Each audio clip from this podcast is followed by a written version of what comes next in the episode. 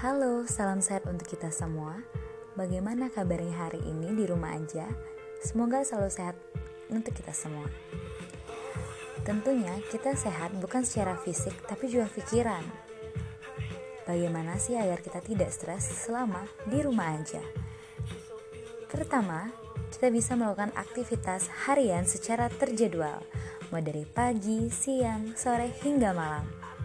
Kita juga bisa berolahraga di rumah bisa makan yoga, senam.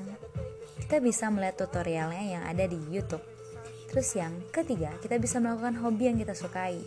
Kita bisa belajar memasak, membaca buku, menyanyi. Dan yang keempat, menikmati hiburan. Penting sekali untuk kita menikmati hiburan selama di rumah aja. Kita bisa main games, menonton film, mendengarkan musik yang kita sukai. Yang kelima, memakan makanan yang kita sukai. Karena dipercaya ketika kita makan makanan yang kita disukai itu meningkatkan hormon kebahagiaan kita. Yang keenam, mencari informasi. Tentunya, walaupun selama di rumah aja, kita harus tetap mengetahui informasi terbaru dari COVID-19 ini. Yuk semuanya, kita cari informasi terbaru walaupun di rumah aja. Dan yang ketujuh, menjalin komunikasi dengan orang-orang terdekat bisa melalui chatting, telepon, dan video call. Walaupun di rumah aja, tentunya kita tidak boleh stres. Kita bisa melakukan aktivitas yang banyak, produktif, dan juga positif.